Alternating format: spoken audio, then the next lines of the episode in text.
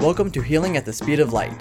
Every week, we discuss how laser therapy is changing healthcare and how you can benefit. Now, here is your host and founder of Laser Therapy Institute, Dr. Jason Roundtree.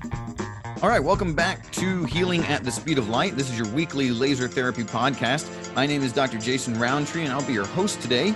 And we have a very special guest with us. I have on here Dr. Mark Jagger. He is a 2002 New York Chiropractic College graduate. He's working in Canada and he's got some pretty neat things he's been working on. So we're bringing him on the show today to talk about laser therapy, but also decompression therapy and how he has paired those two together. So, Dr. Mark, thanks for joining us today. Thank you very much for having me. So, how did you um well, I'm before I get into how, I'm just dying for you to, to talk with us about how you got into this whole thing originally and your ideas. But but real quick, um, tell us a little bit about your background and kind of your clinical experience, your clinical specialties. All right. Uh, so I guess where I could start is uh, scarily enough, when I was about 15 years old, I started volunteering in a hospital and uh, I ended up put in with long-term care and physio. So I've been kind of in the realm for that makes 30 years, 45 uh, now. So 30 years I've been in different spaces with respect to rehab. And so why I got into chiropractic was actually because I saw some holes in what we were doing in the hospital when I discovered chiropractic, I'm like, man, this this fits the holes perfectly. So this is what I want to be able to do for patients. Um, so yeah, and uh, I did kinesiology at York uh, University in Toronto, and then I did uh, chiropractic at NYCC, and uh, 2002 graduate, and I've uh, had a number of different clinics and that type of thing since then. Um, so yeah, basically just from there, worked anything from principled to uh, injury, and I've got into disc injuries now because that's just kind of I had some issues of my own. I found ways to solve them, and uh, you know I wanted to, uh, to to give that knowledge I had to patients. So you're still seeing patients, and you're also though you're the uh, the director of spine specialist clinics there in Canada. Yeah. So that that's pretty interesting. Do you want to tell us a little bit more about what kind of disc spinal disc issues you had that that kind of yeah. challenged you and pushed you in that direction? Absolutely. Um, so neck issues. So I played hockey since I was about five years old, and you know, there's a fair bit of contact involved in that sport sometimes, especially when you're, you know, uh, five foot six defenseman and playing against guys that are over six feet. You have to find interesting ways to uh, stop them. So uh, I guess I used my head uh, in a number of ways. So uh, I developed some neck issues. I put, took, picked up weightlifting after stopped hockey, and those are wonderful activities for neck health. So uh, I had three days of uh, uh, very severe migraines by the time I was 27, like three days a week. Um, I worried about being able to practice uh, because I every time I bent over a patient, I felt like throwing up, and it's not often that people like you to throw up on them. So I had to figure a way to you know kind of curb that. Um, and after trying a number of different things, decompression was, um, in fact, laser calmed it down. So that was the first thing I discovered, and I got into laser. And then I just felt like I needed a stretch as well. My head was, I have actually Scheuermann's as well. Uh, so my head was starting to dip forward and starting to feel the effects of that degeneration. Uh, so decompression was the second thing. And uh, no, no, very few migraines now at this point, now that I'm observing those two things. So um, that's exciting. Yeah, that's kind of where I was.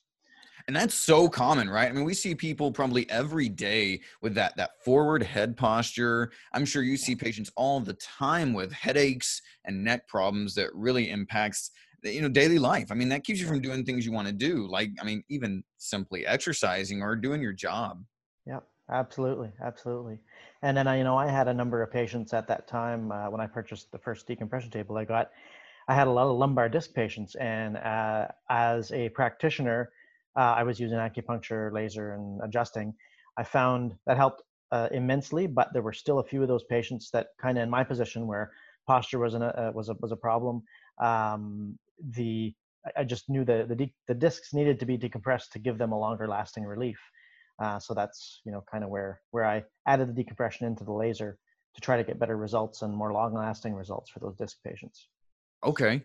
So for those listening who may not know that the disc is a is a cushioning type structure in between the vertebrae in the back, and you have a, a, a disc in between every vertebra, and that provides some mobility and like i said cushioning but those discs can degenerate over time. They can experience injuries and they can protrude or herniate to the point where they put pressure on spinal nerves and they absolutely can be a very painful process um, and this happens to a lot of people. There's a lot of folks out there who are fighting uh, disc issues degenerative issues. There's a lot of people that get surgery every year uh, for disc issues and unfortunately many times unnecessary surgeries right so Absolutely. talk to me a little bit about how decompression really works because we talk on this podcast quite a bit about laser therapy but decompression may be something that those listening aren't really familiar with how does decompression you know really work for a mm-hmm. disc problem well um, I, there's something i always like to say is that i believe very strongly in the fact that every spine is affected by something called gravity so it's a bit of a joke but um, this it really is the case. So you know, uh, people come into me with you know uh, being pre-diagnosed with you know degenerative arthritis and disc you know DDD disc disc disease, um, and they're surprised and they're like, oh my god, I can't believe I have this. I guess my mom had it. I guess so. But I like to explain to them that that is also partly the semi-normal shouldn't say that as a chiropractor but semi-normal um, degeneration process of aging of the spine so with decompression, what you're doing is actually stretching it in the opposite direction. So they talk about, you know, the importance of drinking water and the importance of getting enough rest. Well, that's also sleep. When you're horizontal, you take the pressure off the spine. If you're drinking enough water at night, the discs can rehydrate themselves a little bit. Um, a lot of people aren't getting enough sleep. A lot of people are not drinking enough water. Uh, yeah. A lot of people are drinking, you know, uh, uh, you know, a lot of caffeine and alcohol that actually dehydrates them. So disc health is a big, big thing and even in the preventative maintenance end of things, uh, some a, a, decompression treatment, or you've seen inversion tables, for example, um, they're a great thing to actually help maintain the health of the disc, even you know even if you don't have a problem. Uh, but of course, once you get that problem, you need something a little bit more uh, specific and uh, directed towards where that issue is. Yeah. Wow, that's that's absolutely absolutely right. And I think we probably again have seen patients every day that they get up in the morning, they got their cup of coffee, you know, they slept three or four hours in between staying up late watching TV, and now they got to head off to work. They're skipping the gym, get those cups of coffee down, get to work. By the time that lunch hits, they're having a soda with caffeine. Then they get home, and the last thing they want to do is move or work or hydrate. So they pop a couple beers in, and then they're off to bed. And before you know it, you've got chronic dehydration, you've got chronic mobility issues, um, and then not giving yourself enough sleep to have that repair time. I think that's something that people, if people would just do that, I think we'd see so many less problems. Oh, absolutely, absolutely. So, tell me a little bit now. If we, have talked about decompression, we've talked a little bit about laser therapy. Tell me what your idea on this was. I think it is just so so cool. Tell me how you got into that and and what you have put together for us. Oh. Thank you very much. Um, well, so I mentioned a little bit about pairing the decompression and laser together. So laser generally for relaxing and, and uh, uh, softening the tissues, decompression for stretching the spine out. Um, so one of the interesting things with that combo is the, the FDA approved, or if we say that word, the FDA uh, words wording on laser therapy, temporary relief of, uh, of pain, uh, muscle muscle strain and muscle relaxation. Um, so with decompression, there were a few tables out there that changed angles and things like that, and changed pull patterns to try to release the muscle to try to fool it into relaxing. Well, this is where laser therapy is so phenomenal. Um, it directly relaxes muscle tissue. So the first thought was, well, hey, why am I fooling the muscles into relaxing when I can just throw a laser on that, make them relax, and stretch them at the same time? So that was kind of the first kind of thing that popped up. And so when I was using laser and decompression together, I was doing laser by hand.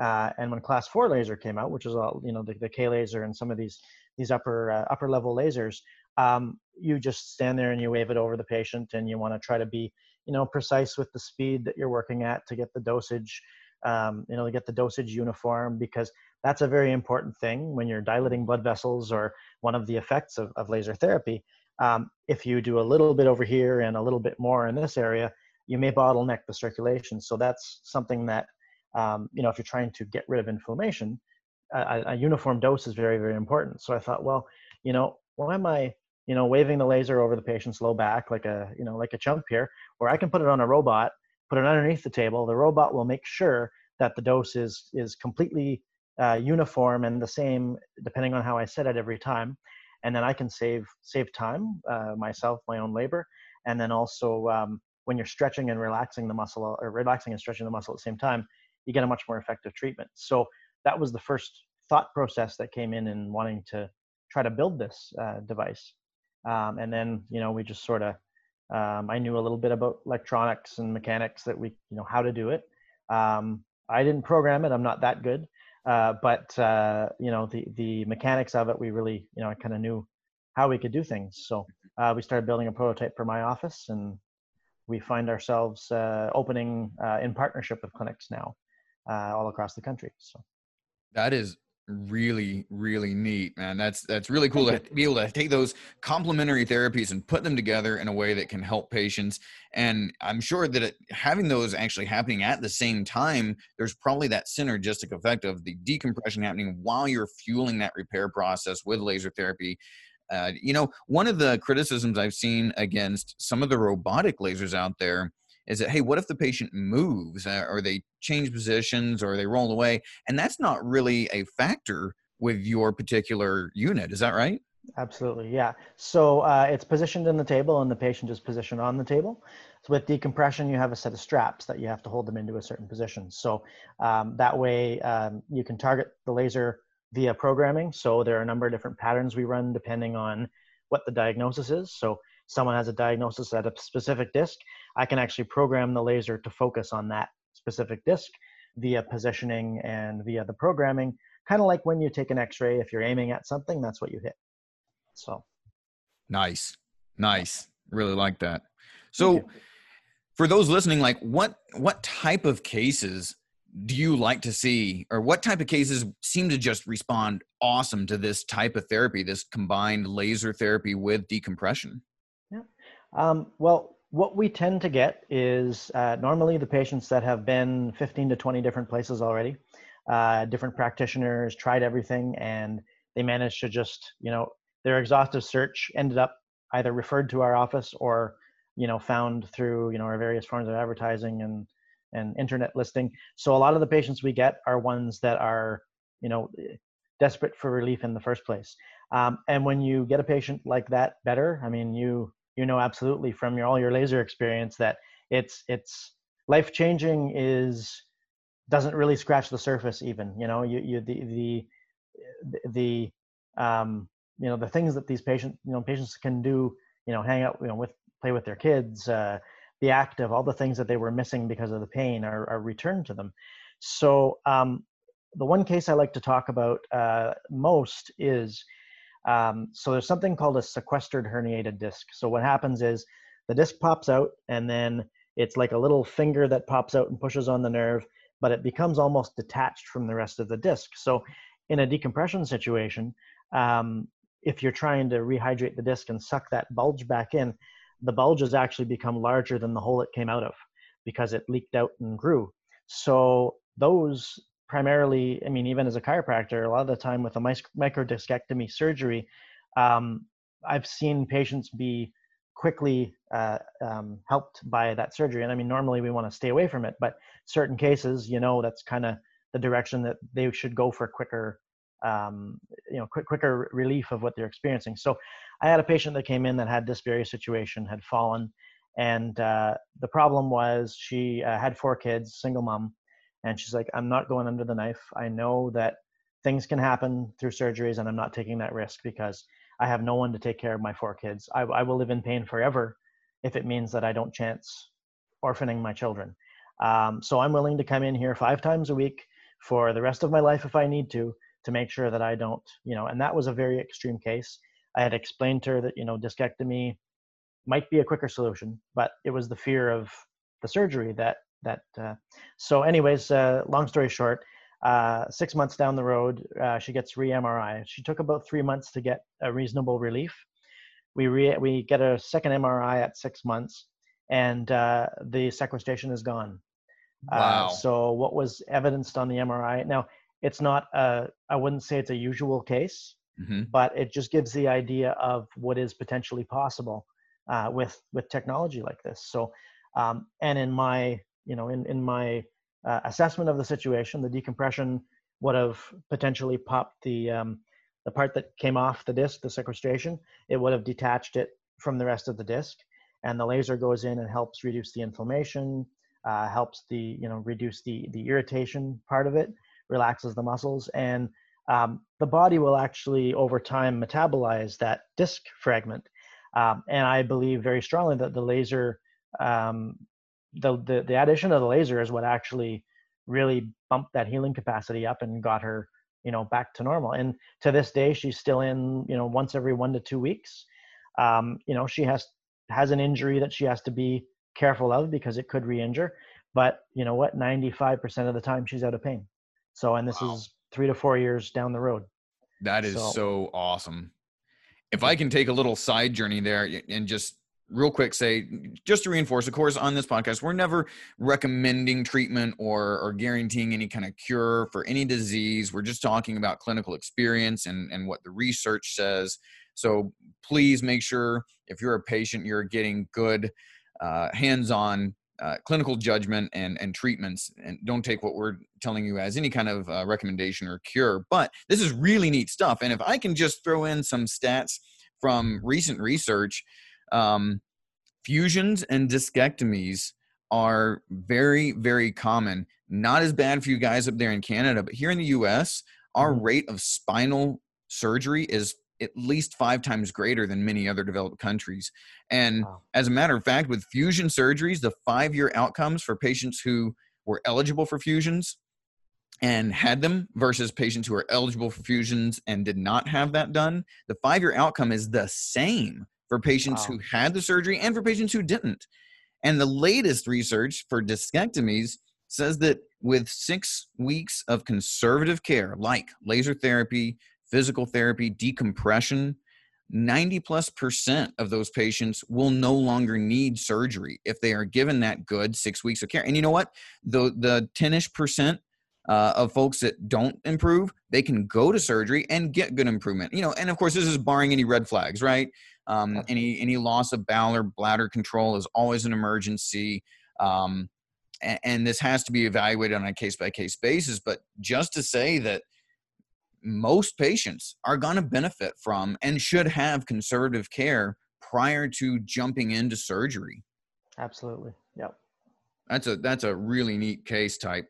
Well, doc, thanks very much for being here today and taking the time to talk to us about decompression and pairing it with laser therapy. If patients want to be able to find you or find your clinics, find somebody with the equipment that can help them with laser therapy and decompression, how do they find you? So uh, the website's spinespecialistclinics.com. Uh, so that's probably the easiest uh, way to go um, to, to find uh, locations. Uh, we have a number in Canada. Um, we're actually going to be moving towards into the States uh, very, very soon. so that's, that's our next little push here. so yeah, so that's the easiest way for, for us to be found. Perfect. We'll throw a link uh, in the show notes there as well, so it's easy for everybody to find. Doc, thanks again, and I'm sure we'll be chatting again soon. Thank you so very much. I appreciate the opportunity to be on, and thank you for everything you do as well. Thanks a lot. Take care.